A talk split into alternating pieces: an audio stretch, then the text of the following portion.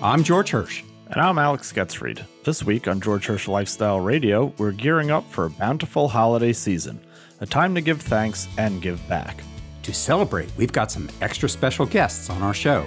Culinary legend, Chef Jacques Pepin and his family join our table for a two part conversation about sharing food, tradition, and bounty. There is no place like the kitchen when you come from school, sitting down, smelling the kitchen, hearing the voice of your mother, your father, the cling of the, the equipment, and the taste. I mean, those tastes of dishes that you have as a child, regardless of whether you, where, wherever you come from in anywhere in the world, those tastes are very essential, very visceral. They stay with you forever.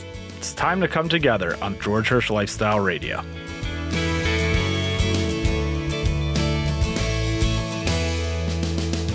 We're honored to be welcoming a culinary legend and PBS icon on our show today, along with his family.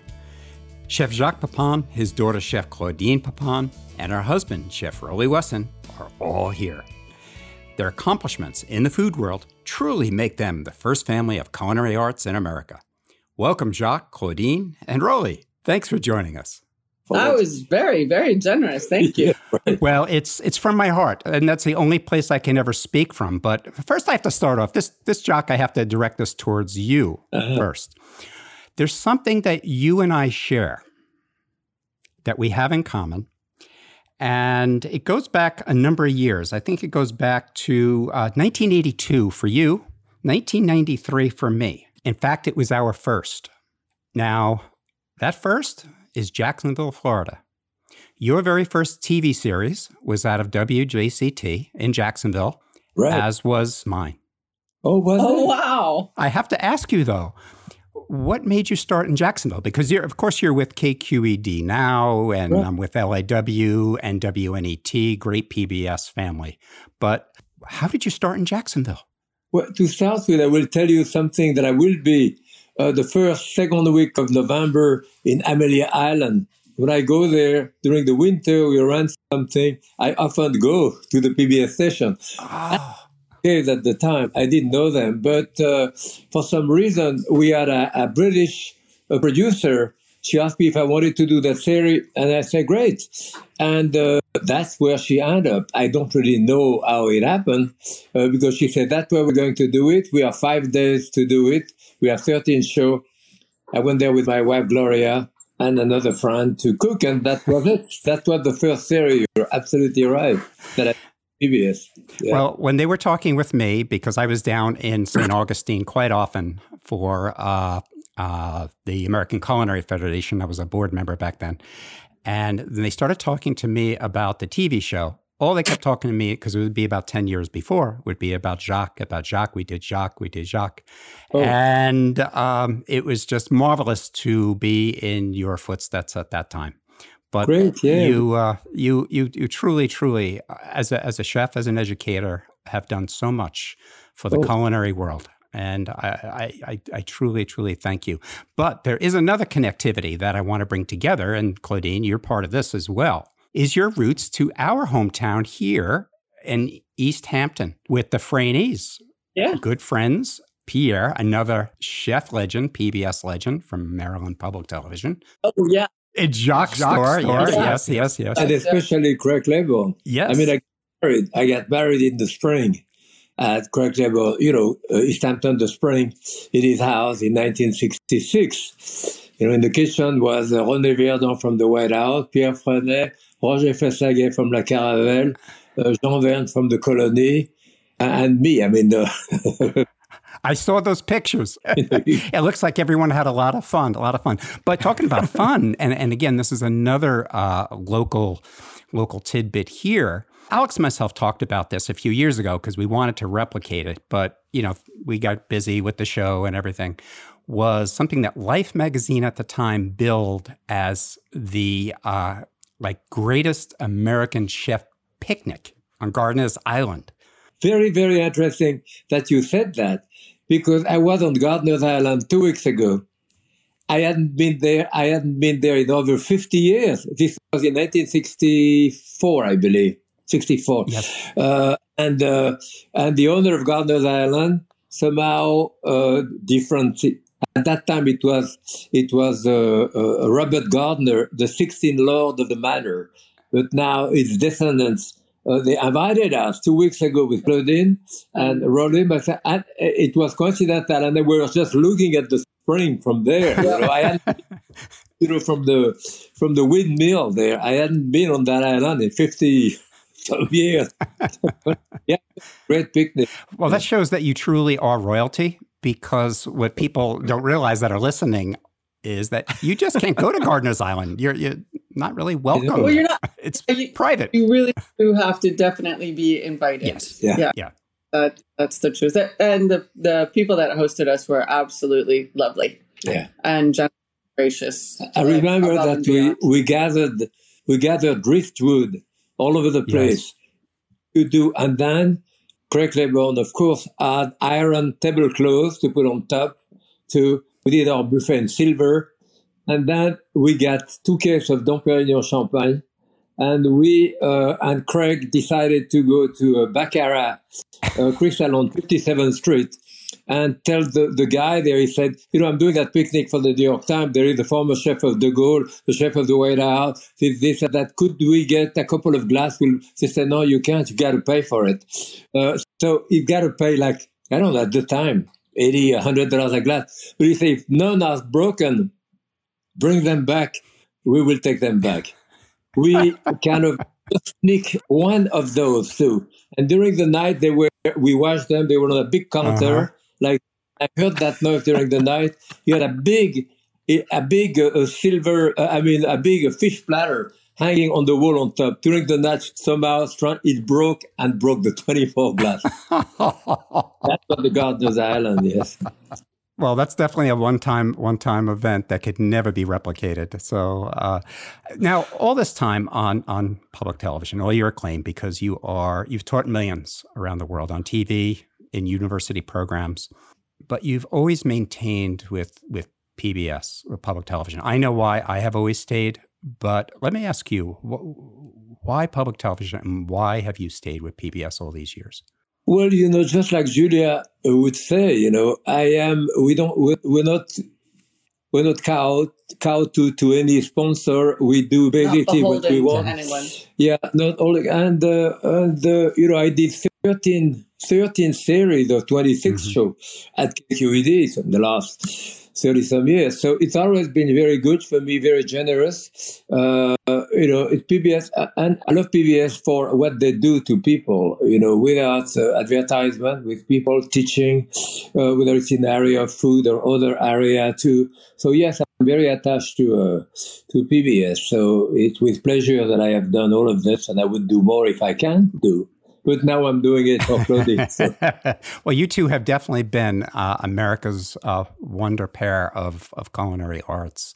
I have always received countless, even from my own viewers, my own fans, about about your chemistry, about your time together on TV, and how important it is to them. So it's just beautiful, Claudine. Can you share some moments with us of that experience? Oh, we have always had a lot of fun being on camera together. I think probably the beginning part, I mean, I didn't know what I was getting myself into at all. Anyway, my father said, I was in college, I had rented an apartment, and my dad said, You know, I want to do this television. Yeah, I was at BU. And he said, I want to do this television series with you. And we'll shoot it in the summer when you're not in school. What do you think? And the first thing I thought of was I didn't have any air Mm. conditioning, and I don't spent any time in Boston in August, but it gets really, really, really hot. And I was like, oh, we're going to live in a hotel. I bet hotels. yeah, I'm in. Room And service. that is, I made that decision. And the, in during the first series, they told me to never look at the camera. So my father would be talking like to you, and I would be staring at him like this. Like I, I I wasn't allowed to look at the camera. Um, they gave me a little bit more freedom later, but uh, they just didn't. I I don't know what they they wanted it to look like you were a guest in Mhm. our home, but it would if I looked at the camera and then looked at my Yeah. dad and looked at the camera. But That's what I did after. Ah. But basically, they wanted her to be the the vox populi, you know, to be able to ask questions that people would want Yeah. to ask if they could. You know, why do you do this? Why do you? And uh, in fact, it was funny because a lot of people, she would ask me those questions. Yeah. A lot of people send letters and, say, ah, Claudine, I mean, what, what are you fooling here? I mean, you know, you know how to do that too. You've seen that. No, she didn't. No. I didn't even tell her the dish we were doing. Yep, she didn't know the true. dish we were doing. So she said, oh, wow, that's how you do this. Yeah. So people thought it was fake, but it wasn't. yeah. But that's why it was always so natural too, and I think why so many people relate because a lot of times when I even go back and watch those episodes, it's like, okay, yeah, that's a question that I had, and then you're glad someone's in the studio to ask it. Right, right. I mean that that was definitely the idea, and you know, the, uh, when you're a producer and stuff, I know you have to be super nice to the talent because I'm kind of I play both sides on that one. So I know that there's that. But if I could go back, I would say, would somebody please tell me to cut my fingernails? So like I'll look back at the shows and I'm like, oh yeah, sure, of course you can cut Yeah, with sure, those fingernails. sure, yeah, sure. that'll work. That actually makes a good transition to a question that I wanted to ask both of you is that you've both been doing this so long and so deeply involved in the food world and in teaching so many people, whether they be home chefs or or professionals. What excites you about where the food world is going now?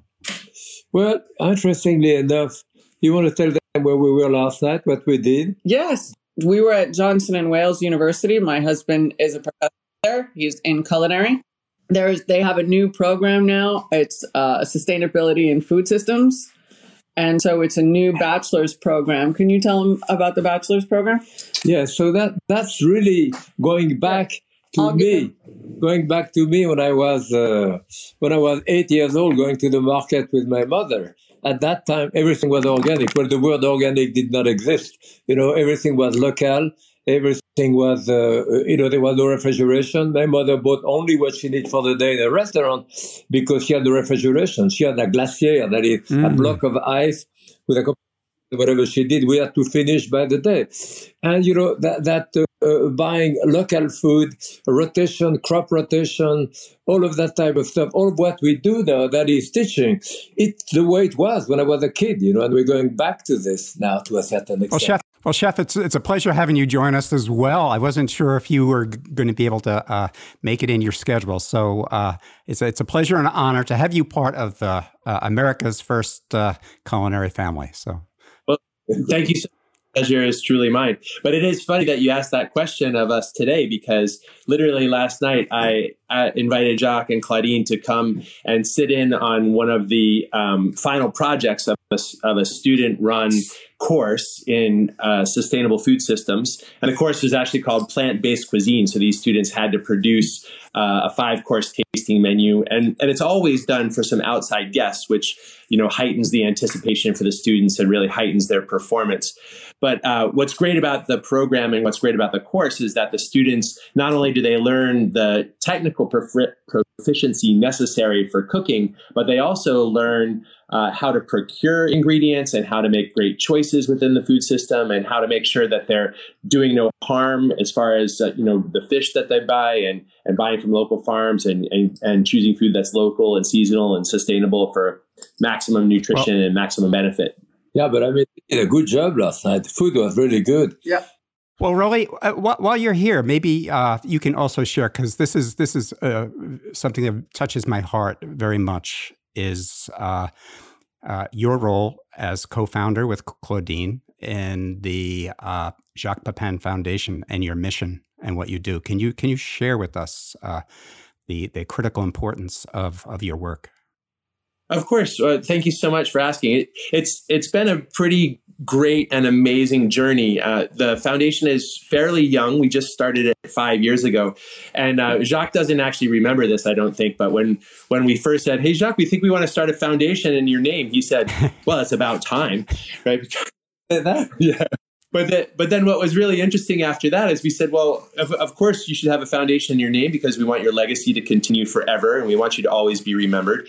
And then we said, well, you know, let's think about what we might do. And, and we sort of presented Jacques a menu of choices. And we said, you know, are you interested in childhood nutrition? Are you interested in sustainable agricultural practices? Are you interested in teaching high schoolers culinary arts? You know, uh, are you interested in, in teaching people who have just gotten out of jail how to cook so they can get jobs? And he said, That's the one. That's the one I want to do right there because those people deserve another chance at life. And culinary can do that for you. A few skills in, in a kitchen can give you an opportunity to, to get a job and to take better care of yourself and to take better care of your families. And we need those jobs today. Yeah. And professional kitchens are really a place where everyone fits in. That 100% true. And uh, what was interesting is that at the time I was volunteering in uh, what we call community kitchen here in Rhode Island at the Rhode Island Food Bank, where I was teaching classes to low income populations in order to help them learn some cooking skills that they could either use at home or use professionally. And as we started to develop the mission of the foundation, we realized that there were uh, over 150 of these organizations across the country that are doing this exact work, where they are offering classes in, in 12 or 14 or 16 week formats for basic culinary skills to help people learn the skills that they need to get a job. And and we just find it incredibly rewarding because it's it's truly a win-win-win in the sense that you know society gets a willing worker back the individual gains confidence and sense of purpose. They gain the ability for better health outcomes. They can feed themselves better. And in addition they can they can get a job. So it's it's really a really great mission and we feel terrific about yeah, it. Yeah and we don't really have only people who come out of jail. We have, you know, a lot of homeless people, uh, former drug addicts, veterans, people who really have been kind of disenfranchised by life to a certain extent. So it is not young people, 35, 45, 50 years old, you know, uh, which want to reintegrate the business, you know, uh, with a few skills, mm. not to work at Daniel or probably, but to open a little, uh, you know, a little restaurant and uh, kind of redo your own life. And, and as you say, the, the hospitality industry is incredibly welcoming. If you were, if you've ever worked in a restaurant, you know that all kinds of people are welcome. If you you show up and you put on the jacket and you do your job, you're welcome to stay as long as as long as you can. And yeah. and uh, so in that sense, it's very rewarding. And you know, Jacques has always been about education and always been about learning technique. So we feel like this is a very nice extension of his ethos and his philosophy, and it's just given us a chance to help a lot of people. So uh, th- last year we granted uh, we granted money to 30 different organizations. We granted over 350 thousand dollars last year uh, to help these organizations actually promote these um, these short term culinary training programs.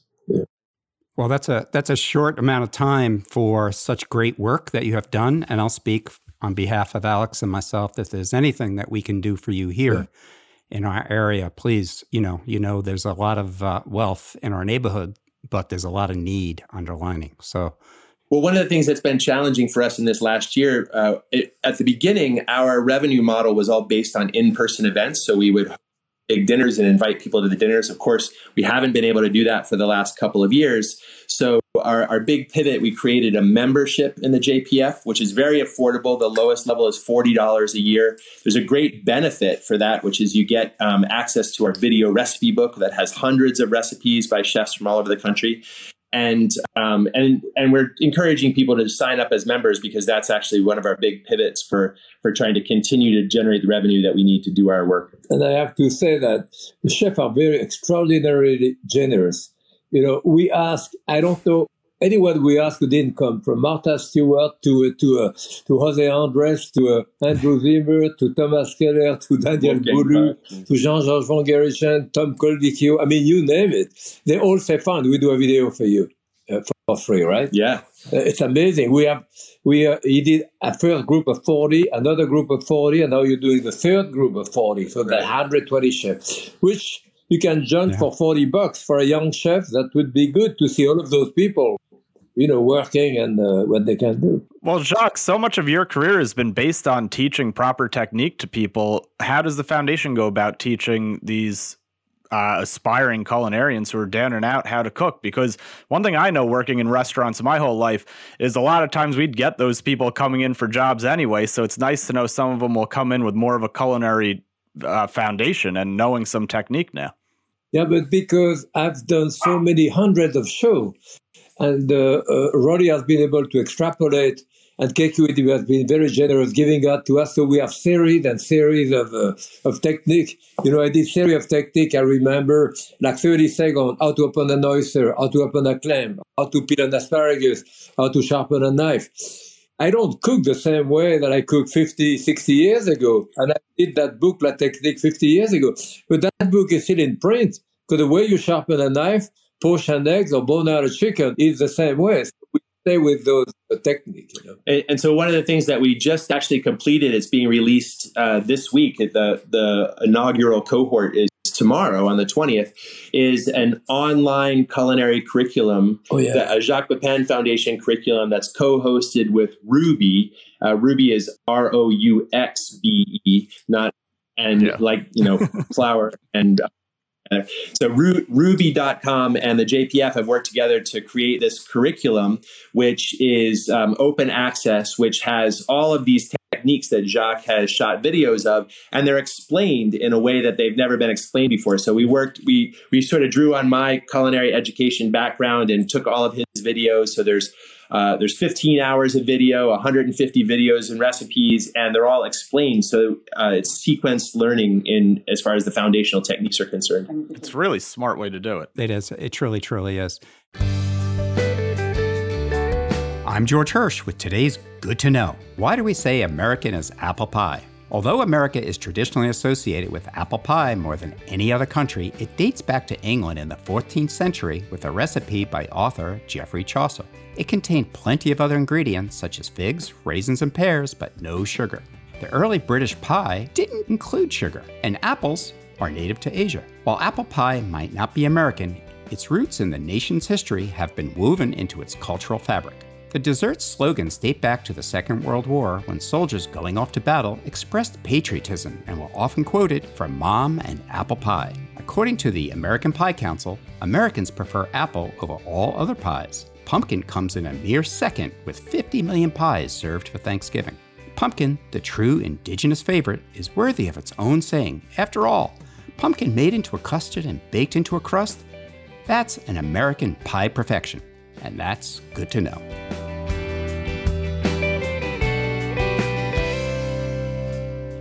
Autumn is traditionally the time to celebrate the bounty of the harvest, a time to give thanks. One of my favorite times of the year. Ah, the aromas in the kitchen of roasting and braising hearty autumn vegetables. On the dinner table, frequently at family gatherings, it was very common to enjoy many different sides platters of cauliflower fritters, marinated artichokes, Brussels sprouts with caramelized onions, maple glazed rutabaga, and plenty of squash. Many, many squash. Hey, Alex. Hey, George. Did I ever tell you about the time, Alex, when I was away? I was on tour and I was uh, away for the holidays. And I had one of those planes, trains, and automobiles. Most people that travel will have that type of adventure where they just can't get back. No, I never heard that story. Okay. Well, it, it was because I was out in Minnesota and a uh, freak storm had come in. I guess it was on the Wednesday of Thanksgiving, Thanksgiving Eve, and there was no way of getting out. Airports were shut down, etc. But I did have a friend that was out there with me, and he introduced me to a fantastic farming family. They were very welcoming, and they said, "Hey, you know, George is stuck. Can he come?" And I went, and it was a very, very special Thanksgiving to me because it was it was different from what I was used to. Um, you know, I was used to being around my family, but these were all I guess I could say they were new friends. And I just loved the feeling, even at the time of, of being on the farm. Most of the foods were pretty traditional, you know, of course, the turkey and stuffing and mashed potatoes. But you know what was really interesting was the, the first type of food. Now, this was a, a, a farming family, but one of the dishes they had was a green bean casserole. And that was my first encounter with it. And I might have been in my, I don't know, late 20s, early 30s, something like that. And basically, what it was, it was, you know, like frozen green beans.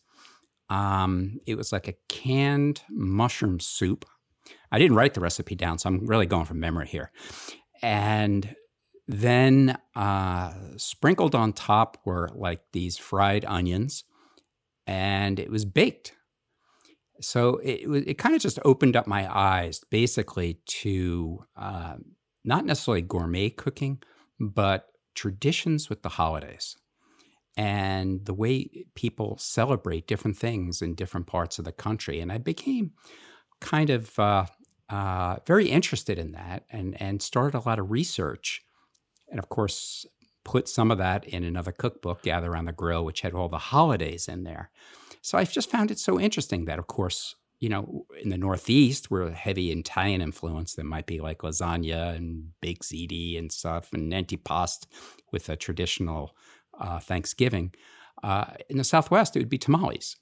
It would be ribs and kraut or pork and kraut in, in Maryland and Pennsylvania. So all these different types of styles. So, have you ever encountered that? Uh, you know, with I know I know you celebrate Friendsgiving, which is a nice new celebration. Yeah, we do Friendsgiving, but it's more like traditional sides, I think. I mean, I'm curious, you know, November at a farm in Minnesota, it must be cold out. So, what kind of a farm was this and what kind of crops did they grow? And is that the reason why you were having canned green bean casserole? Because so many times we think of farms as you know this fresh bounty of produce, but it gets pretty cold there. So I'm wondering, is that why they're having green bean casserole, or or was it more of a tradition thing?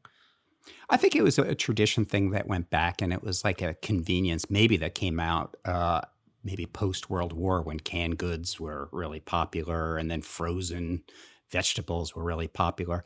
And unlike here in our region on Eastern Long Island, where you have you know farms in the in the tens of acres. Um, out in the in the Midwest, you know their their farms are in the hundreds of thousands of acres. Yeah, they're huge. They're growing corn for uh, maybe feed and for for different byproducts. Yeah, that's uh, true. It's not really that like curated farm stand experience we're used to yeah, you know, they're in the John Deere when they're doing their plowing. They're they're in a straight line for like miles. Where they're, yeah. They're, they're, they're well, for me, I mean, it's all about being able to get a lot of that local stuff, right? Because we have such a good selection here. And the funny thing is, is I, I, like to do Friendsgiving with my friends before Thanksgiving, but I don't like to have the same entree, right? No, nobody wants to eat turkey that many times, at least nobody that I know. So we'll try and switch it up. Like for Friendsgiving, well, I did a brisket one year, for example. And nice. actually, I was kind of annoyed because I had done it the traditional Texas way. I had a cookbook from Austin on how to do a brisket. I got a beautiful 16 pound prime brisket, started smoking it at three o'clock in the morning. I think it finished around three in the afternoon. I wrapped it in butcher paper, threw it in a cooler, brought it over to my friend Dougie's house where we were doing Friendsgiving and I started slicing it. And, you know, the buffet line formed and I was just kind of feeding a chafing pan. And I hit the last slice, put it in there, grabbed myself a glass of wine, got a plate, got on the buffet line, and by the time I got up, it's all the brisket gone. was gone. gone. Out of here. yeah. So, you know, 16 hours of work kind of went down the tubes for me, but I got a lot of compliments on how good the brisket was, especially from friends who moved to Texas who said it was just as good as anything down there. But for me, it's about sides. And I know you like your sides too, just as we are men of condiments and we like our sauces and dipping yes, sauces. When do. it comes to a big yes, dinner, we, we, are sides people. Um, obviously, there's the traditional, you know, mashed potatoes, gravy. I like biscuits or even Hawaiian rolls to dip in the gravy. Then cream corn is usually pretty good because we're out of the summer corn by that point. I like sweet potatoes. And then, like you said, squash. I mean, how much stuff have we done with squash? You can stuff them with rice. What do you do with your squash for Thanksgiving? Well, squash can be a whole whole chapter in it in it, in itself, and you know maybe we'll get to talk about it a little later. But um, I, I think it really comes down to the the way you're presenting it to to the guests and you know i love to take and stuff my squash and bake it and then present what's ever inside of it one of my most popular requested recipes this time of year for, for years has always been my uh, chicken and rice stuffed squash, which is almost like a paella that's baked within within a pumpkin itself. Yeah, and it's like a self. It's a centerpiece in the dish itself. Absolutely, absolutely. So it's yeah, it's about cooking. It's about you know hanging out with with family or or, or friends, sometimes even new friends. But I think the most important time about this year, no matter what you're labeling it, whether it is Friendsgiving or Thanksgiving, it's really just about giving thanks and gratitude.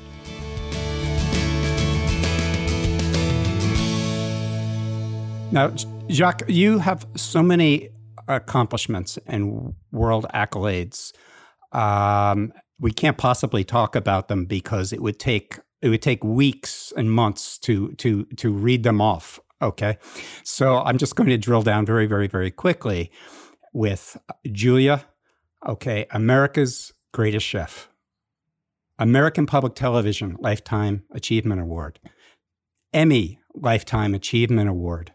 You have, I think, 4,000 honorary doctorates. I mean, you, you just uh, from everywhere. But something that's critically important to both Alex and myself your dissertation, you were so ahead of your time for food and culture. I know how difficult and how much time it takes to go for a dissertation, but would you ever share with the world, with us, your thoughts on the food and culture in some type of memoir or script? Because it's yeah, it's of it, genius. It it's of genius and ahead of your time. No, it, it is another world, you know. I left school when I was 13 years old. Excuse me, when I arrived in America, the year of 1959, actually the 10th of September, and I think the 23rd or 24th, I was enrolled at Columbia in New York. I came on a student boat, and there was a guy who spoke French, a professor, and you know, I want to learn English better. The best school is Columbia. Never heard of Columbia. So I took the subway, went there, somehow struggled to find someone who spoke French a little bit, and I end up with English for foreign students. You know, so that was 1959. I finished at Columbia in 1973. So I went to Columbia. I was 15 years of my life. Every semester I was working, of sure. course. To, to, go through English for foreign students and some type of validation program, that I BA, and my master. And then, as uh, as a doctoral dissertation, I say I want to speak about food, starting with the Pleiad poet in the 16th century, Ronsard, who did an apology of field salad. I say maybe at a point of departure. And after from Molière to uh, Diderot in the 18th century, the Encyclopedia, and certainly in France, the 19th century, you know, Zola, the Ballet of Paris, which is Les Halles, or Alexander Dumas, or hundred and hundred, up to Proust, you know, the little Madeleine, early 20th century. So I wanted to show the importance of food in the context civilization literature. You know, at that time they say, "Are you crazy? Food? You want to write with food?" And now, in the 80s, uh, Julia and I created that program at Boston University, a Master of Culinary Arts with a concentration in the uh, yeah uh, uh concentration no Master of Liberal Art, I'm sorry, with a concentration in gastronomy, mm. you know, and I, I, will be actually teaching there next week again. So, uh, so that was a program which uh, people get into this and become either food writer or, or, they can get anything related to food. They will learn about that type of culture too.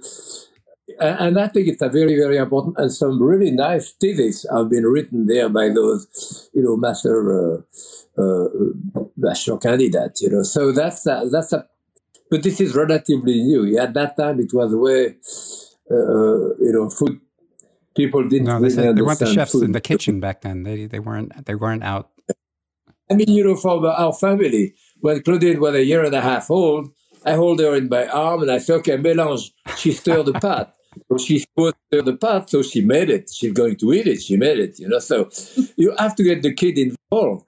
There is no place like the kitchen when you come from school, sitting down, smelling the kitchen, hearing the voice of your mother, your father, the cling of the, the equipment, and the taste. I mean, those tastes of dishes that you have as a child, regardless of whether you, where, wherever you come from in anywhere in the world, those tastes are very essential, very visceral. They stay with you forever. So it's very, very important to get those kids involved in that. And my, my granddaughter, who just left here, when she went, did several shows with me.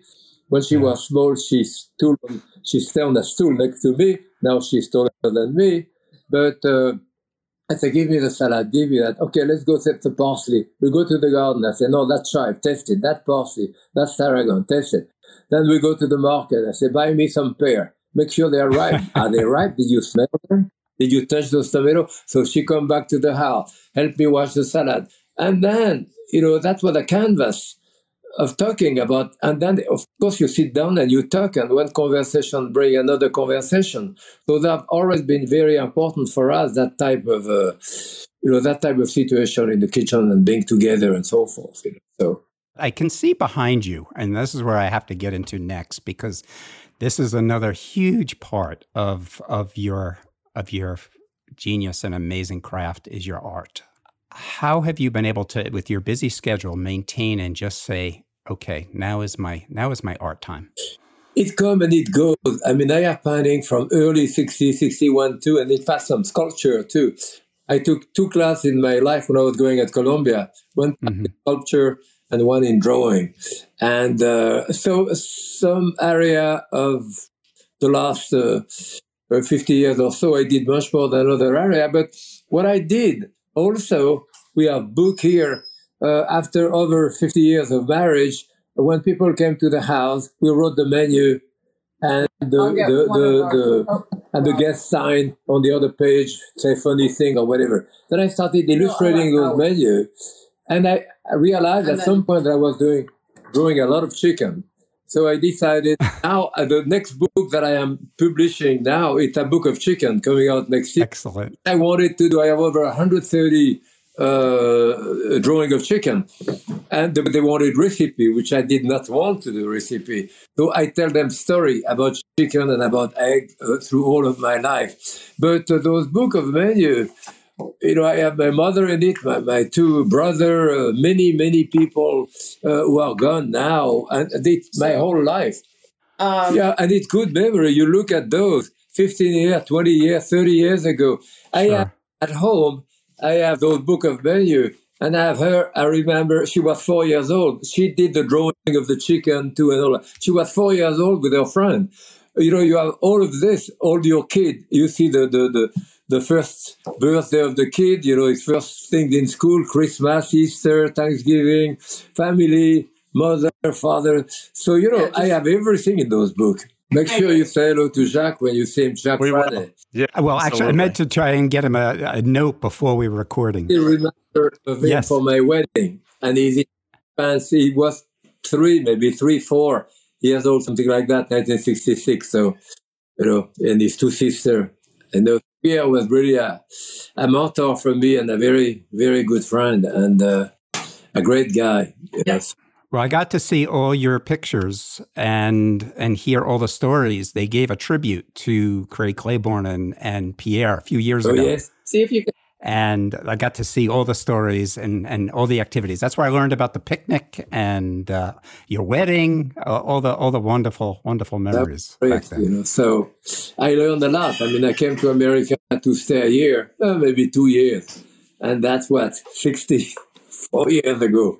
You know, and a, a great deal because of uh, you know the food world was very small. Within six months, I was here. and you Craig Claiborne, We just started at the New York Times Julia Child and James Beard. And those were the, the trinity of cooking in America. But the food world was really very small. But the one who probably influenced me the most of all, that's Craig Claiborne, you know. Because of his style, the way he received, and I spent so much time in his house and all that. Craig was a great guy. And uh, I always wanted them to do an American master on him, but they still haven't done one, yeah. you know, so maybe someday. Was he a big inspiration for your writing, Jacques? Yes, to a certain extent. More so was Helen Helen was the food editor of McCall. House Beautiful. She lived next to me in New York, and she's the one who introduced me to Pierre, uh, to Craig, uh, actually, and uh, kind of pushed me into writing and going to Columbia and doing this. And I started doing things with House Beautiful too. So uh, yes, but but uh, yes, certainly uh, Craig was uh, very influential this way too. Yes. Now, there's uh, just one more thing I got to add, and that just came into my mind. It just reminded me with Pierre is that you two uh, were kind of wooed away by Howard. Yes, the old right. Howard Johnson, Mr. Johnson. Right. Claudine, yeah, do you remember those years? Oh yeah, that was 1960 at the Howard D. Johnson, which was, uh, in fact, if you have yes. my book, uh, The Apprentice, which is the you will see a picture there of my wedding at Craig, and sitting at the table, Howard D. Johnson and his wife. Uh, uh, they came to my wedding, and I remember I went to pick him up because he had a boat. He came to Sagar uh, and I went to pick him up. He was sitting on the case of Dom Perignon. I remember. I said, "Okay, let's go." So uh, yes, he. We came to uh, to to Howard Johnson because of him, and it's interesting because uh, at that time uh, Mr. Johnson said, if Jacques wants to work with us, he has to work in one of our restaurants first. So I went to work about four months in uh, Howard Johnson on Queens Boulevard. It was one of the biggest one. And uh, this was my first exposure to, quote, American yeah. chef. Because at the Pavillon, yeah. was all French chef to. All of those American chefs were black kid, you know, which are learning. That's how I learned to uh, work on a griddle and saute, uh, uh, you know, and do everything on the griddle from egg to mashed to to uh, brown potato to uh, hamburger stuff. And uh, as in any kitchen, you know, you have to uh, to show your mark. They don't really care. They never heard of the Pavillon. so to do so, I learned a great deal from them. And after at the commissary, you know, the production we did, you know, I opened the World Trade Center with Joe Baum uh, in 1973. I was a consultant at the Russian Tea Room in the 80s. You know, I opened when I finished. Uh, the, I opened a restaurant on 5th mm-hmm. Avenue called La Potagerie, large soup. I'm saying all of that to say I would never have been able to do any of this without my training at Howard Johnson. As a French chef, I knew nothing about that type of production and marketing and so forth. So Howard Johnson was a big, big experience for me. Well, Jacques, you've been you've been just a, a, great experience for, for all of us, and and Claudine and Rollie and Shorey. I know she she hasn't had time. I guess we couldn't work out uh, uh, her schedule for this, but it, you are definitely the. She's she's, she's working. She's been working in that. Okay. Tell her what she's been she working. She works at Atria Senior Living. Oh, so she's pandemic um, which is really kind of an amazing thing. It's, uh, it's, it happens to be one of the one of the things she wrote her college essay on was her experience working um, with all of these amazing people. And so she's a food runner, and she talks with every single every single resident every day and you know and she dealt with covid outbreaks and she dealt with all of that stuff she was 16. She was 16 when she started working there, and, and it really has changed her and given her just this this kindness and empathy uh, for for others, which is way way way beyond her years. For old people like me. For everybody, actually, even for, for old people like me. Well, there is this holiday. It's called Thanksgiving, but I like to kind of break it up, and I like to give thanks for all your giving for all the giving that you, Jacques, Claudine, and and the whole family has has has given us. This exchange today has just been marvelous. It's been a highlight for for me, for Alex, for all of us. I've been very lucky. I've been very lucky. I have my friend Tom Hopkins who does my outside. I would never have done an outside sell my art. I have Claudine who did my foundation, my son-in-law, Instagram. She does Facebook. We have like one and a half million people or whatever. So uh, I would never have done any of this. So I've been very, very he lucky. has a good team. Yeah. It has been a true pleasure to have you all join us today. Thank you, Jacques, Claudine, and Rollie. That was the first family of culinary arts in America. Jacques Pepin, chef, educator, artist, host of more than three decades on PBS with daughter Claudine Pepin, president and co founder of the Jacques Pepin Foundation, and her husband, Chef Rollie Wesen, culinary instructor and associate professor at Johnson & Wales University in Providence, Rhode Island, co founder and executive director of the Jacques Pepin Foundation. For more on Jacques' art videos, visit jacquespepinart.com. And for more on the great work of the Jacques Pepin Foundation, visit their website at jp.foundation.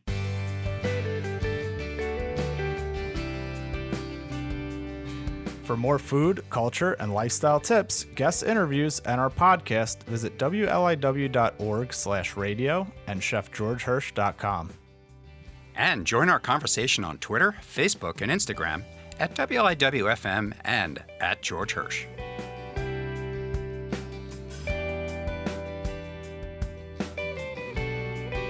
All right, let's talk, Alex, some squash and pumpkin. I mean, what could be more seasonal than this time of year? Yeah, and what could be more versatile, right? I mean, you can decorate your porch with them, you can decorate your countertop with them, but then you can stuff them, scrape them, eat them, toast the seeds, make pastries out of them, make whatever you want. So, what what are some of your top uh, squash items? Well, I mean, summertime, I like to grill zucchini. You know, when you're out there grilling anything, I like a nice grilled zucchini. Uh, I enjoy a winter squash in the winter. I like to make soup. You know, I have a batch of spicy butternut squash soup in my fridge right now with toasted pepitas that I put on top. Uh, there's just so much that you can do with them. It actually, you know what? It makes me think of something. I think that we should play a game because squash are so versatile and there's so many different kinds. Let's play a game called Name That Squash. I'm going to rapid fire squash at you, and I want you to tell me what you think the best application for that squash is. Okay. Are you All ready? right, go. Because this might I'm get ready. intense. All right. It's, I'm sure it will be. the first annual recording of Name That Squash. Summer squash.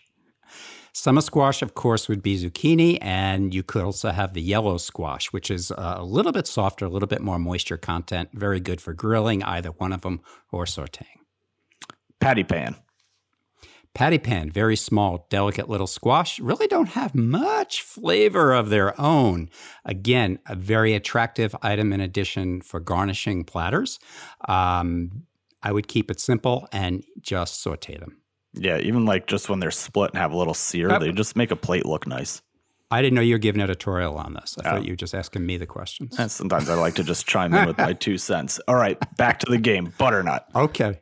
Oh, butternut now. Oh my gosh. Now you're now you're now you're kicking you got soups, you got stews, you got casseroles, you have butternut lasagna. Hmm. Oh my gosh. It is it is the one of the most flavorful, flavorful of of the squash family. Acorn. Acorn, very, very small. Again, it looks like a little acorn. Split them in half, season them, a little bit of honey, roast them upside down 10 minutes, flip them over, maybe about another 10 to 15, depending upon the size. Oh, you got good eats there. Buttercup. Buttercup. Okay, buttercup is uh buttercup. Wait a second. Is there another name for that? You might have stumped me there. Butter. Yeah, I, I think that's like a smaller version of a butternut, to be honest with you. I just Okay, thought that I I thought thought, so. I wasn't trying to stump you, but I thought maybe you knew something I didn't know. They they're like those ones that look like a butternut but short. Yes. Okay. Uh, you Um, do the same thing else? with them. Make a soup out of it. Spaghetti squash. I think this Spaghetti is one squash. that's popular. Oh, very, very popular and very, very good. Uh, good substitute as a non gluten spaghetti. Take, split them in half, steam them until they're uh, fork tender. You can let them cool just slightly, but while they're still warm, scrape the inside with a fork, and you have the makings for anything that you would use spaghetti with. Okay, bonus round. You weren't expecting this, but now we're going to Pumpkin Town. What do you Okay. do with a Long Island cheese pumpkin? Oh, Long Island cheese pumpkin, one of our hometown favorites. I, I, I love them. Also known as a Cinderella pumpkin. And you can take, just cut a little uh, cap off the top. You can you can bake it with the cap on for about 15, 20 minutes, pull it out, season it a little bit more, put it back in the oven, and you can bake it. And it can be the signature, like I talked about earlier, with our stuffed chicken and rice, like our paella stuffed pumpkin. I love cheese pumpkins. Yeah, I do too. Now, now is a cheese pumpkin the same thing as a Musquée de Provence? Because I know that they are sometimes called the fairy tale pumpkin, and they almost look like what Cinderella's carriage turns into. But I also believe that they're very similar in their applications when it comes to cooking. Uh, very, very close. The uh, Long Island pumpkin will be a little bit more uh, sunken in, whereas uh, the other pumpkin would be a little bit more robust, a little bit higher in the in the center. Again, like the Cinderella pumpkin. Yeah, I think those Cinderella pumpkins, they're hard too. You know, I think that kind of scares people away a little bit because you really got to get in there to cut the top off and to scrape them out. But the fact that they are hard and meaty like that is what makes them better to eat. Because the last pumpkin that I'm going to give you, which I think I know your answer, is just the traditional orange pumpkin. What do you do with that? Uh, also known as a sugar pumpkin.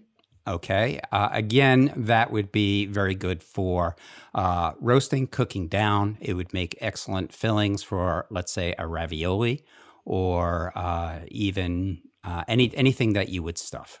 And another great little nugget about the pumpkins is when you scrape out the inside of the pumpkin, don't throw the seeds out. The pepitas that you talked about are a great little snack. You know, you can see the ball players all the time chewing them, you know, in the dugout. And basically just take season them any way you would you would like if you let them hot, sweet, spicy, and then just roast them in the oven with a little bit of olive oil or butter. Glad to have you join us on George Hirsch Lifestyle Radio. I'm George Hirsch. And I'm Alex Getzfried.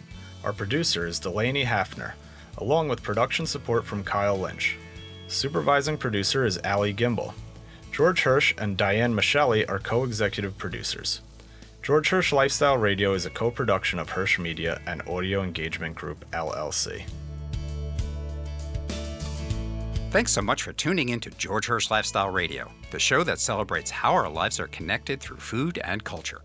For more episodes and our podcast, visit wliw.org/radio and chefgeorgehirsch.com and your favorite streaming and podcast platforms. We'll see you next week, right here on George Hirsch Lifestyle Radio.